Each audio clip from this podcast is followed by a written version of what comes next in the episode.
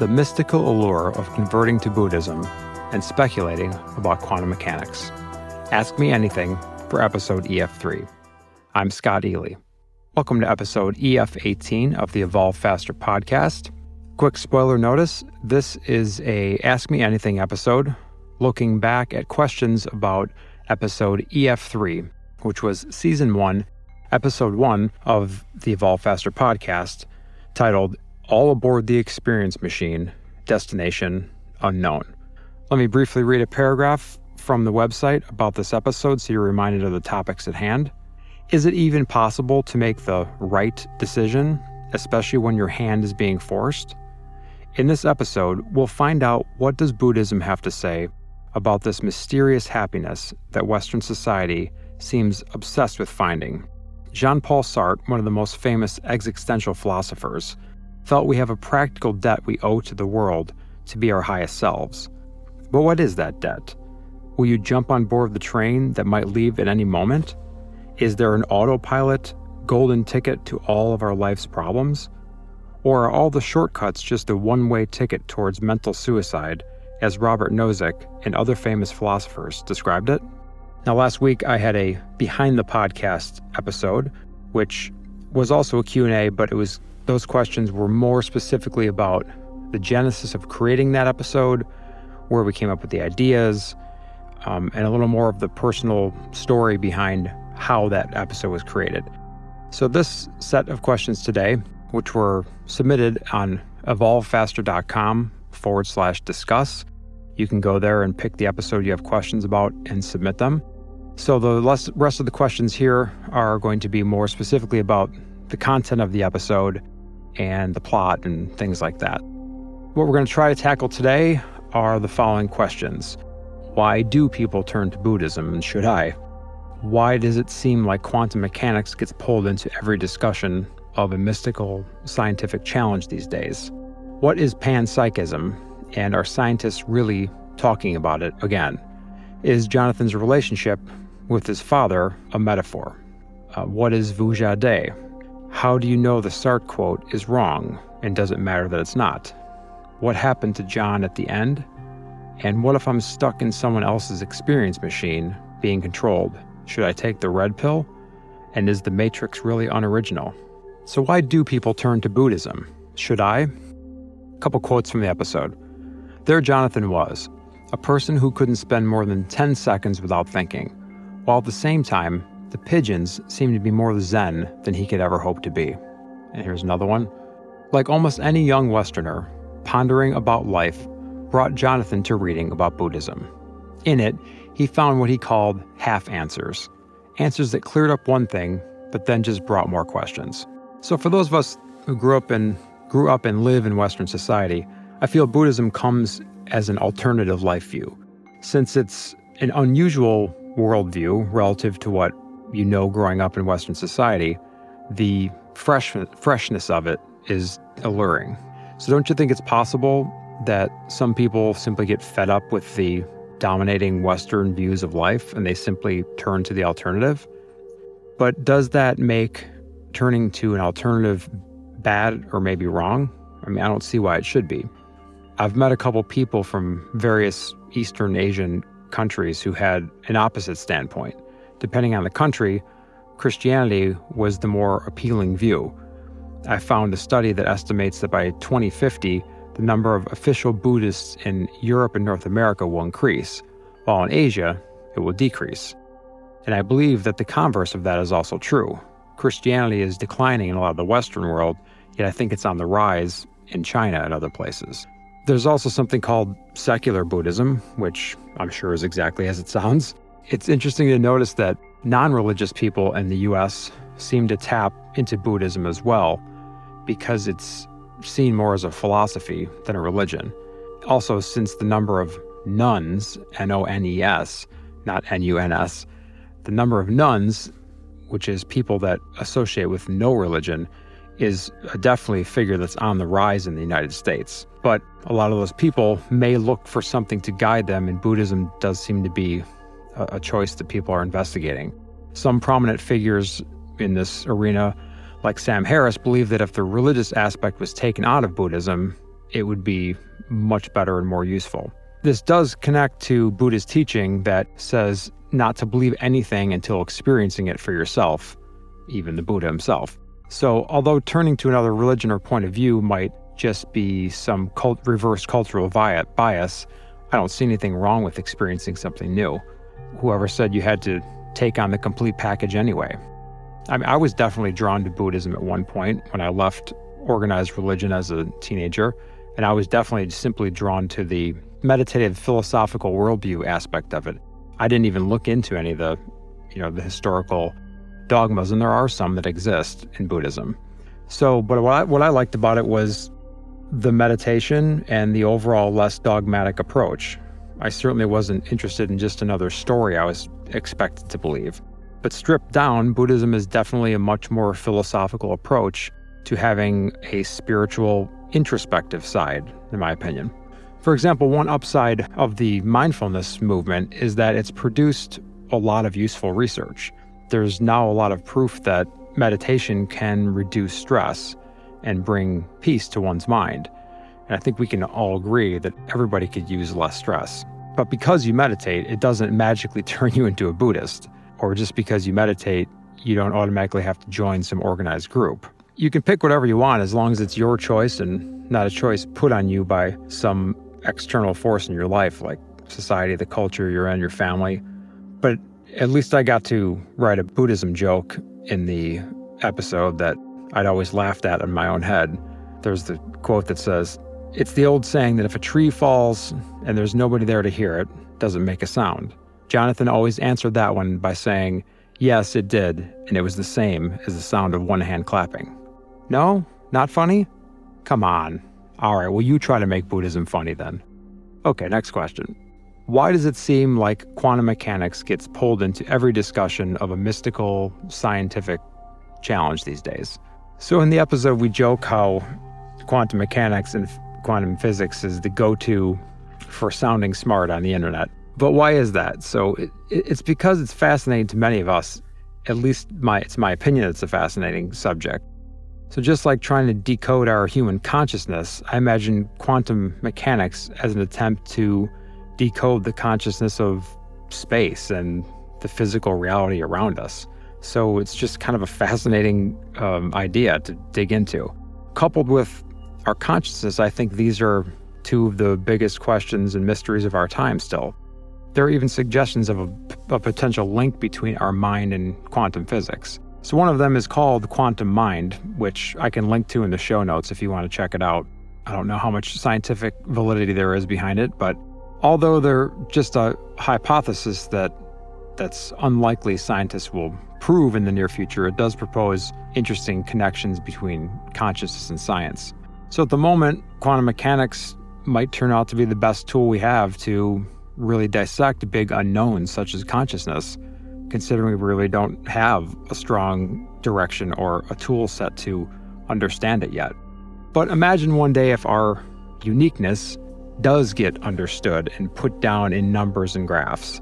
How would it make you feel if everything that makes you human could be, you know, boiled down to simple ones and zeros.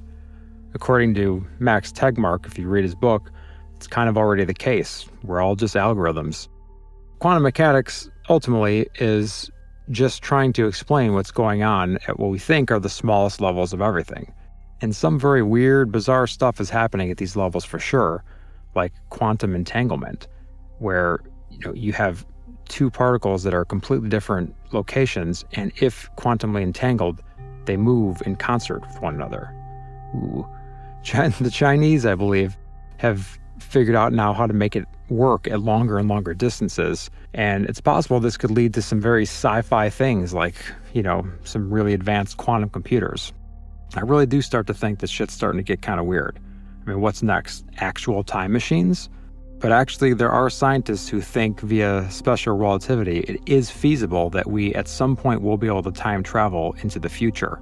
And I read that via the Large Hadron Collider, we've really already done this. Physicists have already done this with particles on a subatomic level, sending them into the future.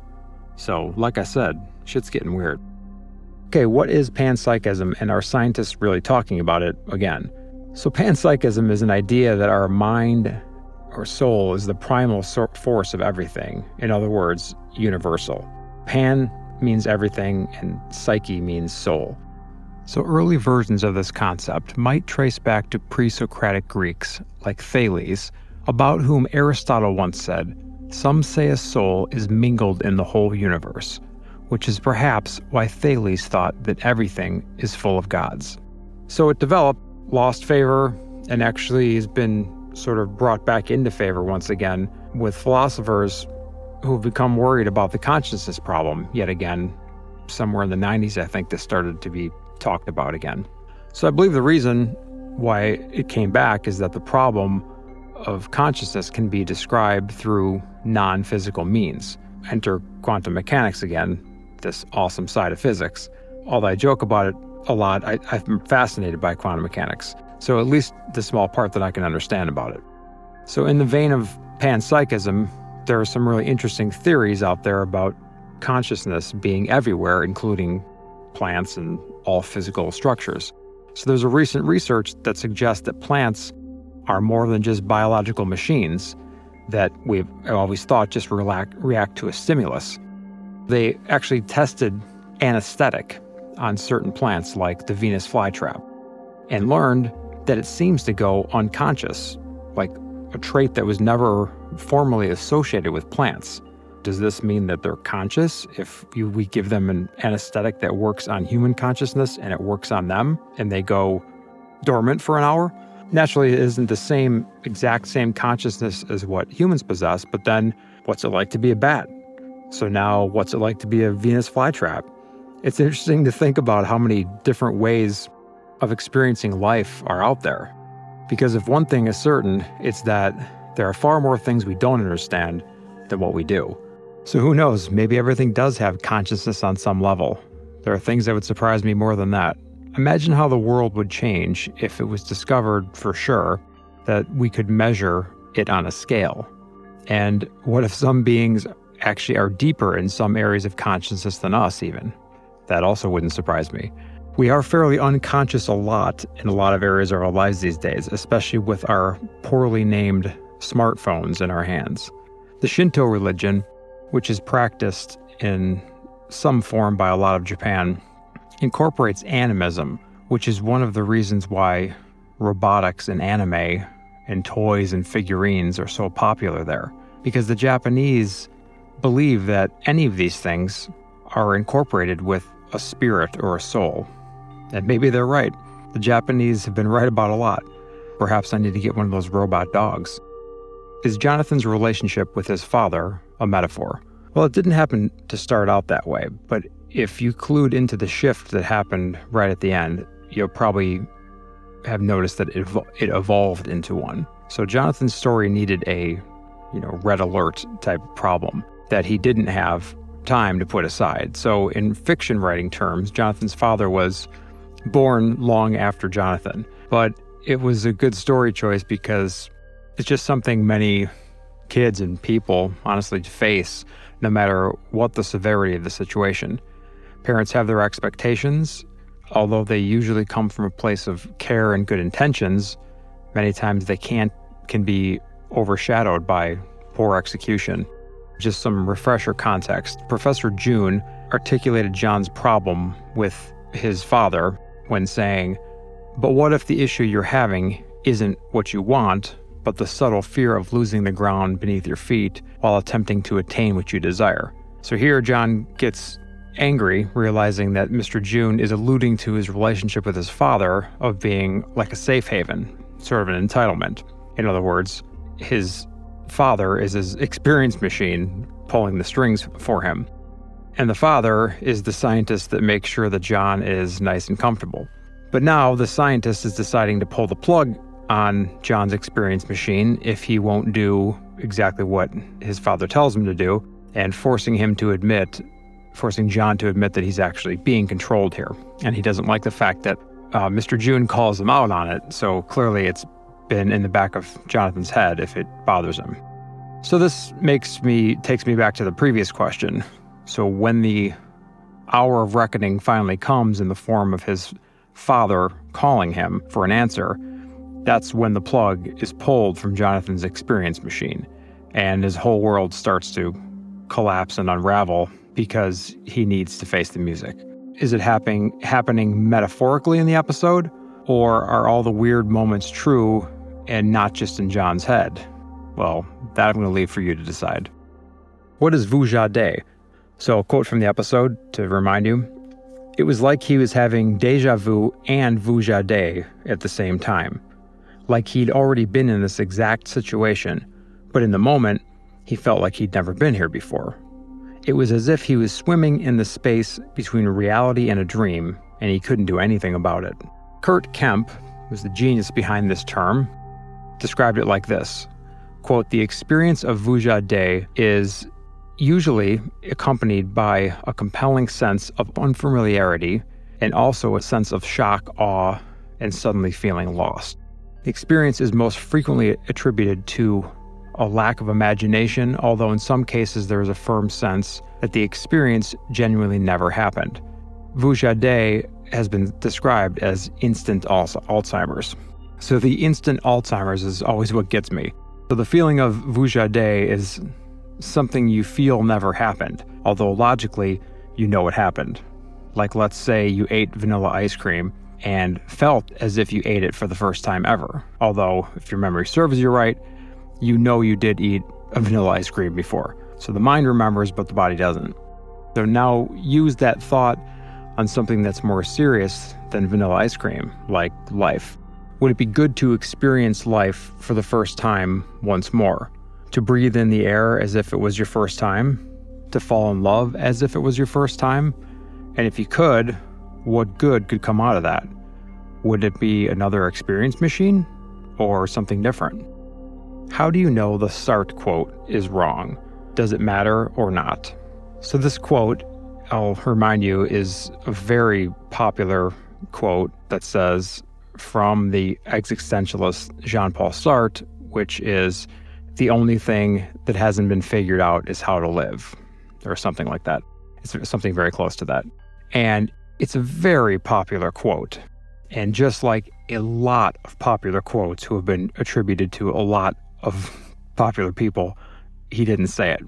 Every time I want to include a quote in future episodes, I'd waste I don't know how many much how much time trying to make sure within a reasonable amount of doubt that it was actually by the person that the internet claimed said it.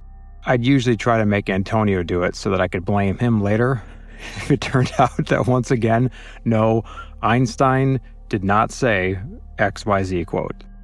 Uh, but then I realized that that was a fail since I do all the full rewrites and I'm to blame again no matter what. Damn you, Joseph Heller, and your catch 22s. I'm always stuck in one. Using quotes with the internet as your source, which, let's face it, almost everybody does it these days. I think there's a statistic about misquoting or misattributing of scientific papers that all sorts of misattributions are done and redone and just recopied because one researcher uses it in his and then it gets recopied into another one. And so let's face it everybody does it from scientists to you know writers of almost everything you find online. So it's a dicey game and you're bound to, bound to get some wrong so it's guesswork at the end of the day unless you have literally unlimited time and resources to track down every quote you want to use. And we don't have um, unlimited amount of time and we don't have time to say go to the library and check every uh, every quote to find it in an actual piece of paper book. It's just the reality but we do our best and there are a couple good sources like one of my favorite is the, the quote investigator so if anyone gets hung up on something like one of the quotes being wrong then i would say that you may not be listening for the right reasons because if you're trying to just be right that could be a problem we, as humans, and we all fall prey to this, generally have a collective shortcoming in wanting to be right more than wanting to change ourselves for the better. So I catch myself doing it too, and I try to correct this silly ego game that we all have to be right. So I remember Antonio including the quote and pinning Sartre's name to it in one of the earlier drafts because, you know, he probably was just writing a first draft and didn't really bother. And it's a very commonly known known quote. It's actually a commonly known misquote. I believe he said something to the effect of, "Well, it just so sounds so Sartrean." When I when I called him t- or messaged him and told him I didn't think it was a Sartre quote, and but this was one that a rare one that I actually knew was not his quote because I had looked at titling an article or a podcast or something with the words something to the effect of, you know, we don't know how to live. And I was going to use this as one of the foundational quotes in the article. And so I looked into it, into it previously and was pissed to find out, like a lot of quotes that you find, that it was not a Sartre quote. I made him dug in, dig into it, and we learned that I think it was written by, if I'm remembering correctly, a female fan of his or something. And she was trying to make a point about his viewpoint. So it wasn't it wasn't maliciously done or anything because it is very much like his philosophy. And it got published somewhere. That that story could be wrong, but it's something along those. Check check the quote investigator. He knows, not me, and you can blame him if it's not right. Um, but Antonio uh, Antonio is right. It is very Sartrean in its message, but not in the actual words. So I guess I don't know why people do this. You know, sometimes the exact phrasing of something isn't found. I mean, some people I think do it maliciously, but some people are just looking for something that fits exactly the narrative they're after. And they take someone who would say something just like this and they attribute something to him. You know, it happens all the time with lots of people like Einstein and Thomas Edison and, and so forth. Now, does it matter or not if it's truly Sartre's quote? I mean, yes and no. When it comes to words of wisdom like this, it's ultimately not necessarily about who said it, but does the listener take it and do something about it? Will he or she take it as nothing more than something to repost onto Twitter or Facebook? Or will they look at it as a tool they can use in their real life to rethink their mindset? So when you look at it like this, it doesn't really matter who wrote the quote, but it does matter in a way if that person isn't interested in finding out, but it might be a sign of you know, lack of wanting to know more. And wanting to know more is the best weapon for finding out what you're supposed to do, which is, of course, the question of this episode. Whether it was Sartre or a completely anonymous person who said it, or one of his fans or whatever, it doesn't matter in some ways as long as we take the words, as long as we learn from what the words are saying. What happens to John at the end? So I believe in the previous BTP behind the podcast of this of this same episode, I hinted on why this is why this something happened to John and how it was influenced by Nozick's experience machine. So since I needed something to break that what would otherwise be just kind of a classical drama story, it had to get a little weird. So you clearly noticed at the point at which John returns home, everything somewhat changes the music becomes a bit darker, and what was just a normal conversation all of a sudden spins out of control. And the, the his father calling is one of the reasons for it starting to unwire. So, as for what exactly happened to John, oh, that's a shame. I'm out of time for this question. what if I'm stuck in someone else's experience machine being controlled? Should I take the red pill and is the Matrix really unoriginal, as you stated in the episode? So I'll give a quote here from the episode. Are you saying that the fact that we suffer is actually proof that we right now aren't in a Matrix like simulation? So if you're one of the handful who didn't see the Matrix, which actually Heidi is one of those those handful, the story is it, it's it's a cool story. We we we we tease it a little bit in the in the episode, but that's not because we don't like or respect it. It has a lot of all kinds of historical references and biblical references and philosophical deep. There's a whole book called something like, you know, The Matrix and Philosophy. And it's a modern day high tech interpretation of this old question of knowledge versus belief. And it goes, you know, you know, allegory of the cave is a similar situation where the subject sitting there who's seeing shadows on the wall is being told that what he's seeing through the fire flickering firelight, the shadows of, of things being presented to him is reality. And yet if he gets out of the chair and leaves the cave, he realizes that what he thought his whole life was reality is not reality. And that's basically what the Matrix is. It's the same, it's the exact same concept. It's just a high tech interpretation. And when Neo, um, Keanu Reeves' character, realizes for the first time that he's been living in this facade of reality the whole time and it's not actually reality. You know, I'm sure he has some some Keanu Reeves moment where he says something like "Whoa," um, but it's a, you know, so the, so the, the what this question is asking then is, you know, should I take the red pill?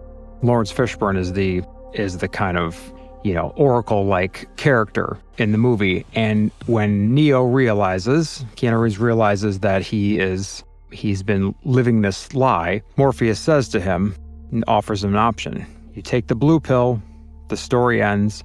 You wake up in your bed and you believe whatever you want to believe. Or you take the red pill and we basically see how deep the rabbit hole goes, type of thing.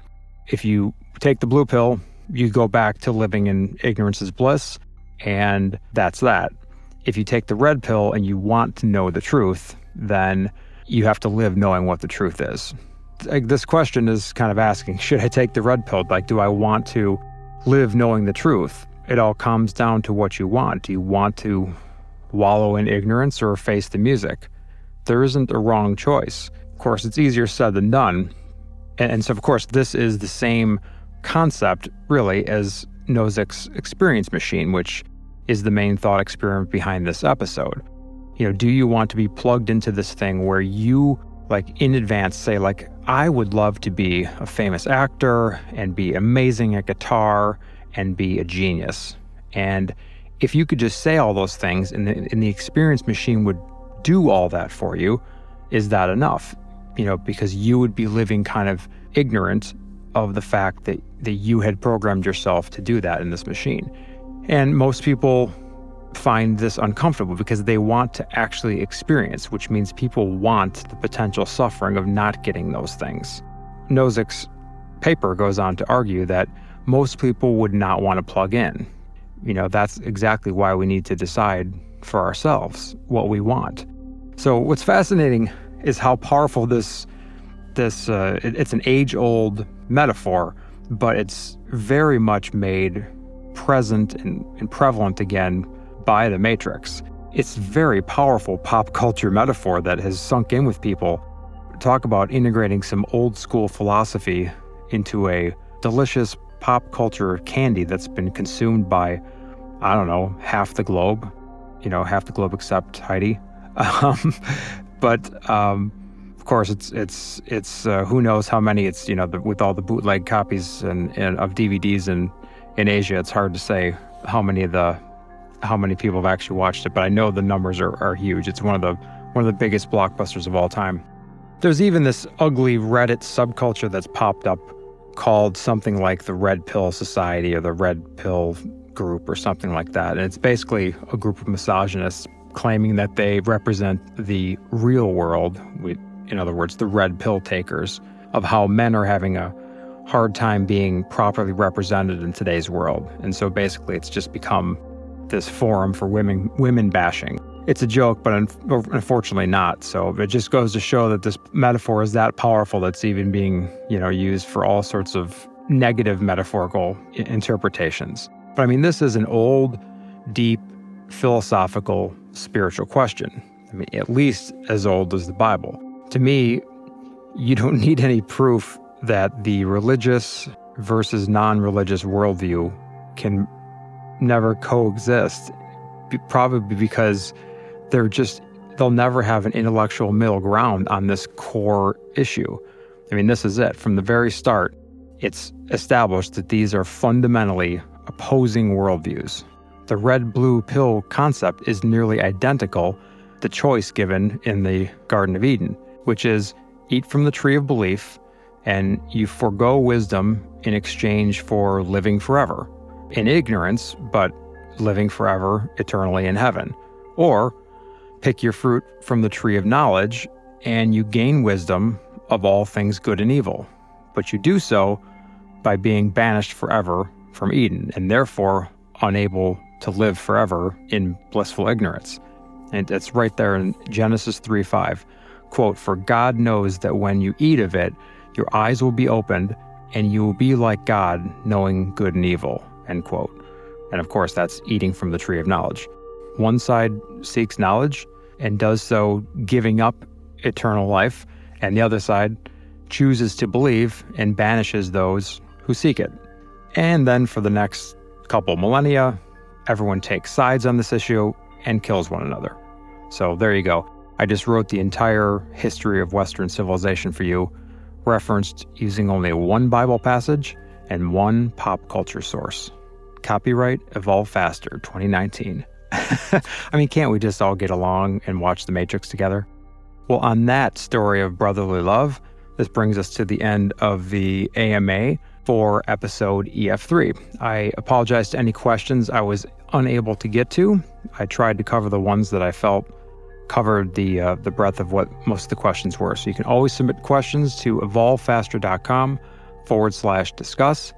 And we will look forward to seeing you in the next episode, which will be a behind the podcast for episode EF4. Take care. See you soon. The Evolve Faster podcast is written, produced, and performed by Scott Ely. Many episodes are also co written with the help of Antonio Rosich.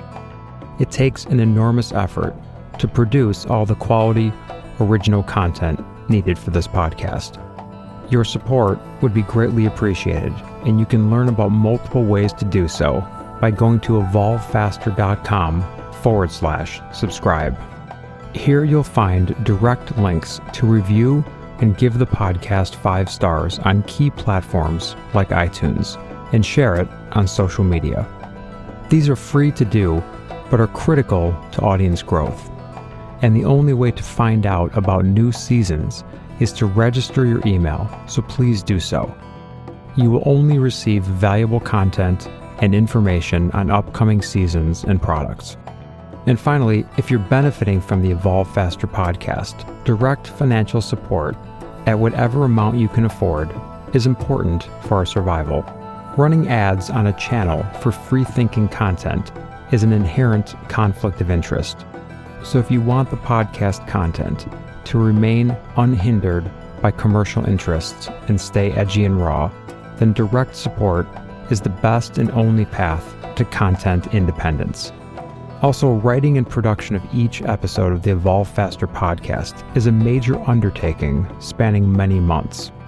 It's a labor of love, but it does need your help to survive. So please consider becoming a subscriber at evolvefaster.com forward slash subscribe. Your help and support are greatly appreciated and are what makes this podcast possible. Isn't it time for an upgrade? It's time to evolve faster.